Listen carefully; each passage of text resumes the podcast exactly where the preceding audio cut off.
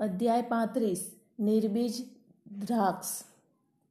શ્રી ગણેશાય નમઃ, શ્રી સરસ્વતે નમઃ, શ્રી ગુરુભ્યો નમઃ, શ્રી કુળદેવતાય નમઃ, શ્રી સીતારામ ચંદ્રાભ્યાય નમઃ, શ્રી સદગુરુ સાંઈનાથાય નમઃ. આ અધ્યાયમાં પણ ઉદી મહિમાનું વર્ણન ચાલુ છે. ઉપોદ્ઘાત આધ્યાત્મિક બાબતોમાં અગત્યના પ્રયત્નોની આપણી પ્રગતિમાં કોમવાદરૂપ, ભારે નડતરરૂપ છે. ભગવાન નિરાકાર છે. એવું માનનારા કહે છે કે ઈશ્વરને સાકાર બના માનવો તો એક ભ્રમણા છે અને સંતો તો માત્ર માનવ પ્રાણીઓ છે. તેથી તેમની આગળ આપણે શા વાસ્તે માથા નમાવી દક્ષિણા દેવી જોઈએ? અન્ય પંથવાળા પણ વાંધા ઉઠાવી કહે છે કે અમારા સદગુરુને છોડીને અમે બીજા સંતોના પગમાં શા માટે પડીએ? આવા જ પ્રશ્ન સાંઈબાબા સામે અગાઉ થતા હતા અને આજે પણ સંભળાય છે. એક જણે કહેલું કે, જ્યારે અમે શેરડી ગયા, ત્યારે બાબાએ અમારી પાસે દક્ષિણા માંગી. સંત આ રીતે ધની ભેગું કરે એ કંઈ ઠીક કહેવાય? આમ ધમ એકઠું કરનાર સંતપાણું ક્યાંથી રહ્યું?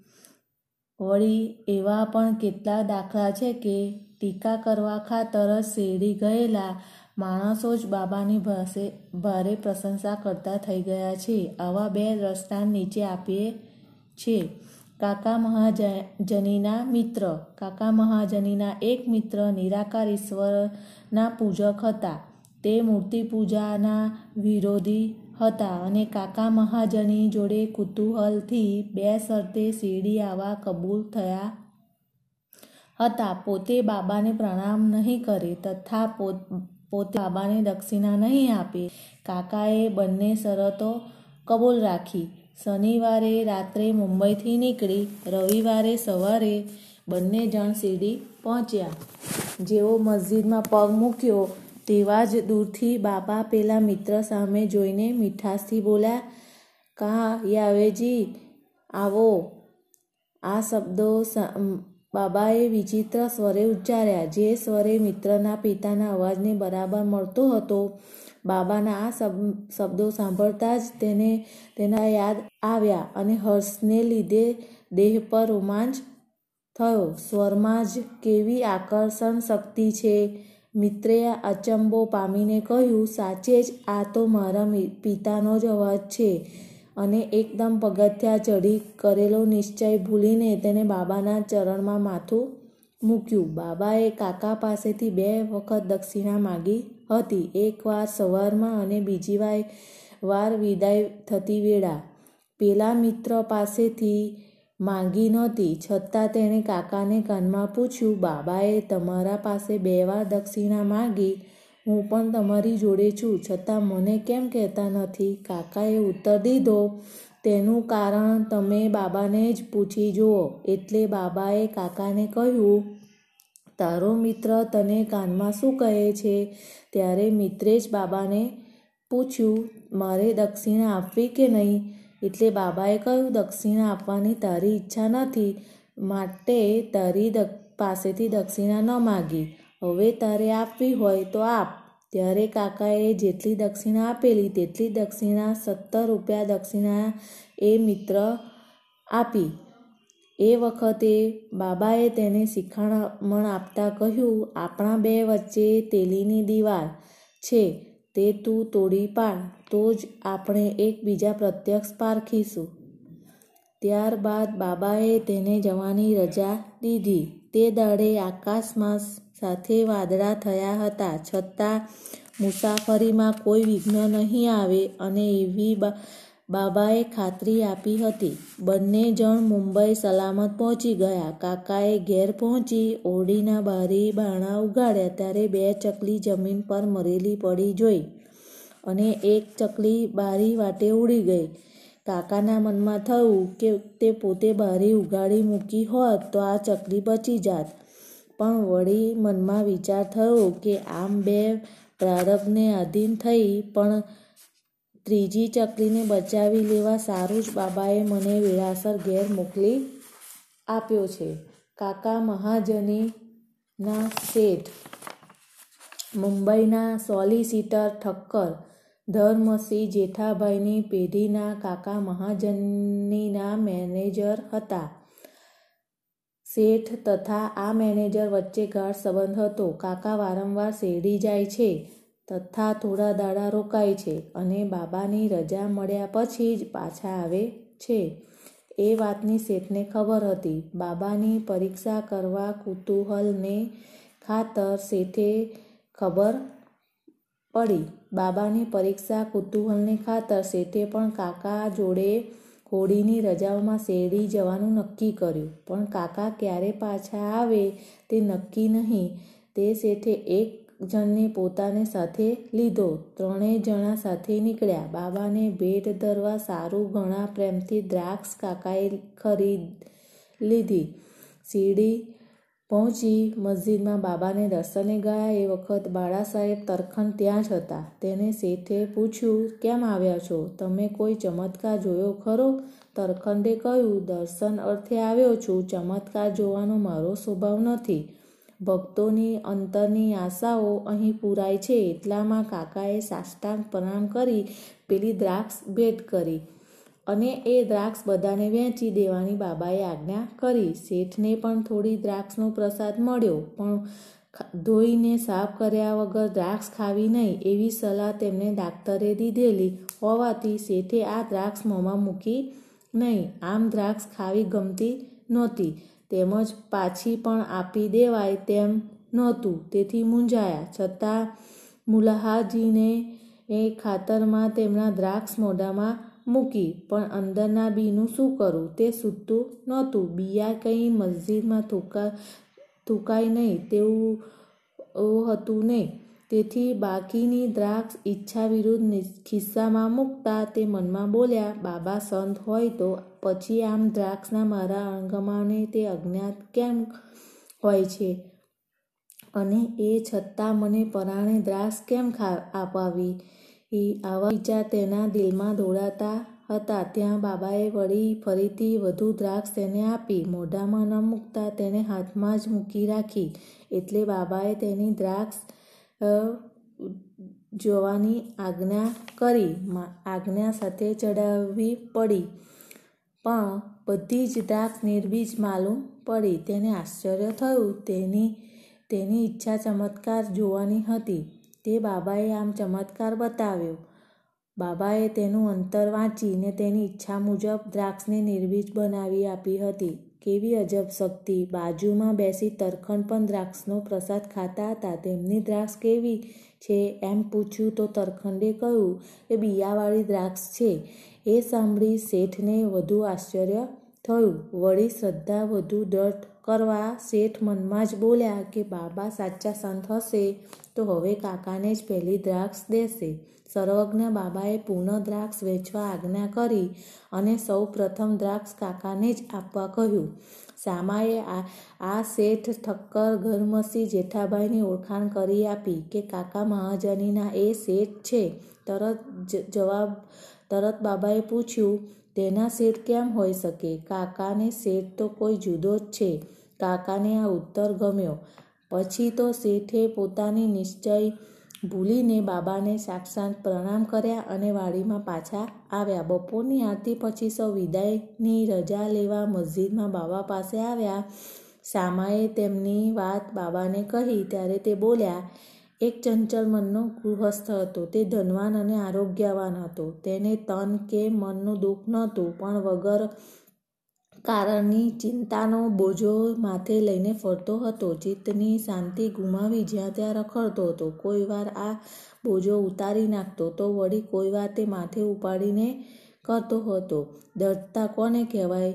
તો તેની મને, મનને ખબર જ નહોતી. તેની આ સ્થિતિની મને દયા આવી અને મેં કહ્યું, હવે મહેરબાની કરી તમે ગમે તે સ્થાન પર રાખ, શ્રદ્ધા રાખો. આમ ભટકે છે શાને વાસ્તે શાંતિથી એક સ્થાને ચોંટી રહે.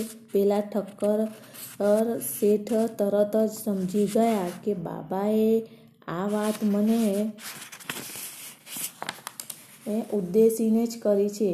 બધું મને જ લાગુ પડે છે. વળી તેને મનમાં થયું કે કાકા પણ મારી જોડે પાછા આવે તો ઠીક, પણ સીડીથી આટલા જલ્દી વિદાય થવાની કાકાને બાબા રજા આપે તેવી કોઈ આશા નહોતી. પણ બાબા તો સર્વજ્ઞ હતા, તેમને કાકાને શેઠ જોડે જ જવાની રજા આપી. આમ બીજાના અંતર જાણવાની બાબાની શક્તિની આ એક વધુ સાબિતી શેઠને મળી. પછી બાબાએ કાકા પાસેથી પંદર રૂપિયા દક્ષિણા માંગી અને તે તેમણે આપી. ત્યારે બાબા બોલ્યા, દક્ષિણાનો જેની પાસે એક રૂપિયો પણ લઉં છું, તેને મારા દસ ગણા પાછા પૈસા આપવા પડે છે. હું કોઈનું કંઈ મફત લેતો નથી. અગર તો હું કોઈને વગર વિચાર્યું કંઈ કહેતો નથી. ફકીર મારા ગુરુ ફરમાવે છે, તેની પાસે જ હું માંગુ છું અને તે મને મળે છે. એ ફકીરનું પૂર્વજન્મનું એ ઋણ જોણે ચૂક્યું હોતું નથી. તે જ નાણાં અહીં તેના પાસે વસૂલ થાય છે. દાતા દે છે, બીજ રોપે છે ને તેનો કિંમતી પાક તેને લણવાને મળે છે. તો સાચા ધર્મને કાર્ય અર્થે છે. અંગત મોજ શોખમાં ધન ખર્ચવું તે તો તેનો દુર્વ્યય છે.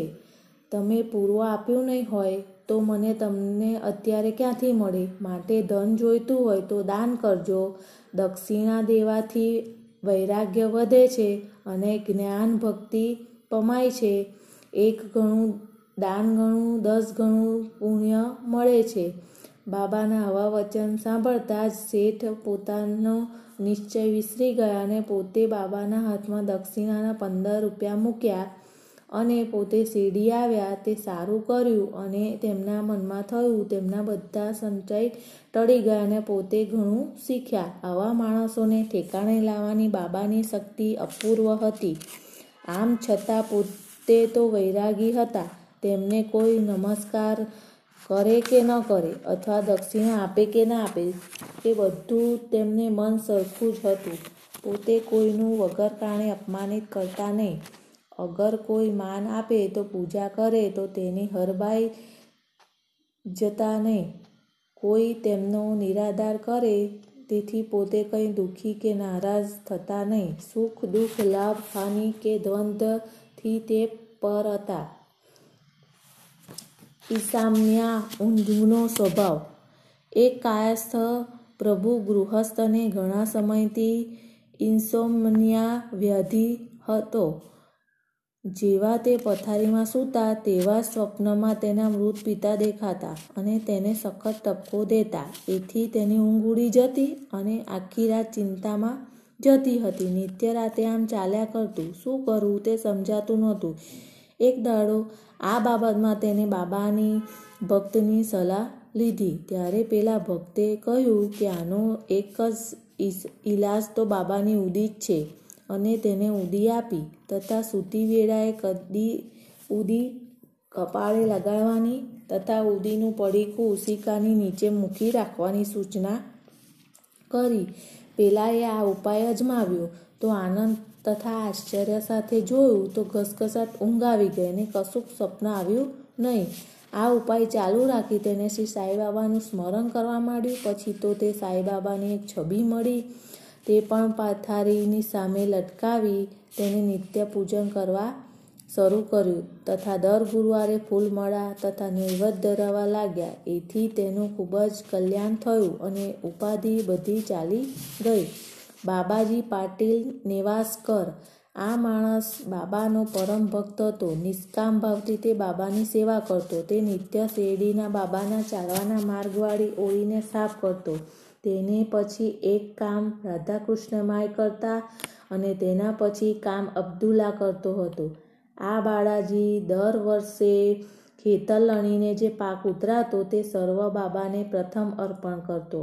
આ નિયમ ઘણા વર્ષ સુધી લગી તેને ચાલુ રાખ્યો હતો અને તે ગુજરી ગયા પછી તેના પુત્ર પણ એ જ પ્રમાણે કરવા લાગ્યો. ઉડીની શક્તિ એકવાર બાબાએ ઉપરોક્ત વાર્ષિક અર્પણના દિવસે જ કેટલાક મહેમાનને જમવાનું નોતરું આપ્યું. ભોજન તૈયાર થયું, પણ જમવા ટાણે જોયું તો ધાર્યા કરતાં ત્રણ ગણા માણસો જમા આવ્યા હતા. નેવાસકરની પત્ની મૂંઝાવા લાગી કે આટલા બધાને કંઈ આટલી રસોઈ પૂરી થશે નહીં, પણ તેની સાસુએ દિલાસો દઈને કહ્યું, તું રડીશમાં આ કંઈ આપણું નથી. આ બધું તો બાબાનું છે. દરેક તૈયાર થયેલી રસોઈમાં જ ઉદી નાખી, તેના પર કપડું ઢાંકી દે અને બાજુ પરથી લઈને તે પીરસશે શ્રી બાબાએ જ લાભ કરશે. રાખ, લાજ, શ્રી બાબા જ લાજ રાખશે. એ પ્રમાણે કરતા આશ્ચર્ય તથા આનંદ સાથે જોયું કે રસોઈ બધાને પૂરી થઈ ગઈ એટલું જ નહીં, બધા જમ્યા અને વધી પણ ખરી. જેવી જેની અંતરની ભાવના તેવું જ તેનું ફળ મળે છે. એ વાતનું આ દ્રષ્ટાંત છે. આ બાબાજીએ બે પત્નીના તથા બાળકો હતા. તે બધા એકવાર નિવાસથી બાબાના દર્શને શિરડી આવ્યા. ત્યારે બાબાએ કપડાં થતાં સાડીઓ ખરીદીને આશીર્વાદ સાથે ભેટ આપ્યા. નોટ આવા એક જ દ્રષ્ટાંત મારા મિત્ર બાબાના પરમ ભક્ત ફર્સ્ટ ક્લાસ મેજિસ્ટ્રેટ શ્રી પીવીએ ચૌધીલે મને કહી હતી, સને ઓગણીસો તેતાલીસના ફેબ્રુઆરી માસમાં અહમદનગર જિલ્લામાં આવેલ કરજતમાં પૂજન મહોત્સવ તથા જનતા ભોજન રાખ્યું હતું. તેમાં ધાર્યા કરતાં પાંચ ગણા માણસો આવી ગયા. છતાં સર્વના આશ્ચર્ય વચ્ચે તૈયાર થયેલી રસોઈમાં જ એ બધાને જમાડી શક્યા હતા. બાબાની કૃપાથી જ રસોઈ તેમને પૂરી થઈ હતી અને કશી તાણ પડી નહોતી. શ્રી સાંઈના નાગરૂપે દર્શન. આવો જ એક બીજો પ્રસંગ સાંઈ સુધા અંક ઇઠ્યોતેર સન ઓગણીસો તેતાળીસમાં જાન્યુઆરી પાનું પચીસ ઉપર પ્રસિદ્ધ થયું છે. તેમાં કોઇમ્બતુરમાં તારીખ સાત એક ઓગણીસો તેતાળીસના રોજ બાબાના નાગરૂપ દર્શન થતા હતા. નાગ ત્યાં ભજન સાંભળવા આવ્યો. તેને પુષ્પ તથા દૂધનો સ્વીકાર કર્યો. હજારો માણસોએ દર્શન કર્યા અને તેનો ફોટો પણ પાડ્યો હતો. આ વાતની ખાતરી માટે જુઓ સાંઈ સુધા ઉપર કહેલો અંક. એકવાર શેરડીના રઘુ પાટીલ નિવાસમાં બાબાજી પાટીલના ઘરે મહેમાન તરીકે ગયા હતા. ત્યાં સાંજના સિસકારા બોલાવતો એક નાગ ગાયની ગમાણમાં આવતો જોયો. બધા ઢોર ભડકી ગયા અને દૂર ખસી ગયા. ઘરના માણસો પણ ડરી ગયા. પણ બાબાજીએને એમ લાગ્યું કે નક્કી મારા ઘરમાં બાબાએ જ નાગરૂપે દર્શન દીધા છે. તેથી મુદ્દલ ઠર્યા વગર દૂધનો પ્યાલો લઈ તે નાગ પાસે ગયા અને ત્યાં મૂકીને કહ્યું, બાબા, આપ શિષ્કાર કેમ કરો છો? આવો અવાજ શા વાસ્તે કરો છો? આપ શું મને બીવડાવવા ઈચ્છો છો? આ દૂધનો પ્યાલો પીઓ અને શાંત થાવ આટલું બોલી બાબાજી શાંતિથી ત્યાં બેઠો, ઘરના માણસો તો ડરતા હતા કે હવે શું કરવું, પણ કંઈ સૂતું નહોતું. અલ્પ સમયમાં જ નાગ અલોપ થઈ ગયો ને ક્યાં ગયો તેને કોઈને ખબર પડી નહીં. પેલી કમાણમાં ઘણી તપાસ કરી, પણ એ નાગ ક્યાંય જોવામાં આવ્યો નહીં. સ્વસ્થ શ્રી સંત સજ્જન પ્રેરિતે ભક્ત હેમંત પર વીર ચિત્તે શ્રી સાંઈ સમર સચ્ચરિતે નિર્બીજ દ્રાક્ષ. નામ પાંત્રીસમો અધ્યાય સંપૂર્ણમ. શ્રી સદ્ગુરુ સાંઈનાથ પમસ્તુ શુભ ભવંતુ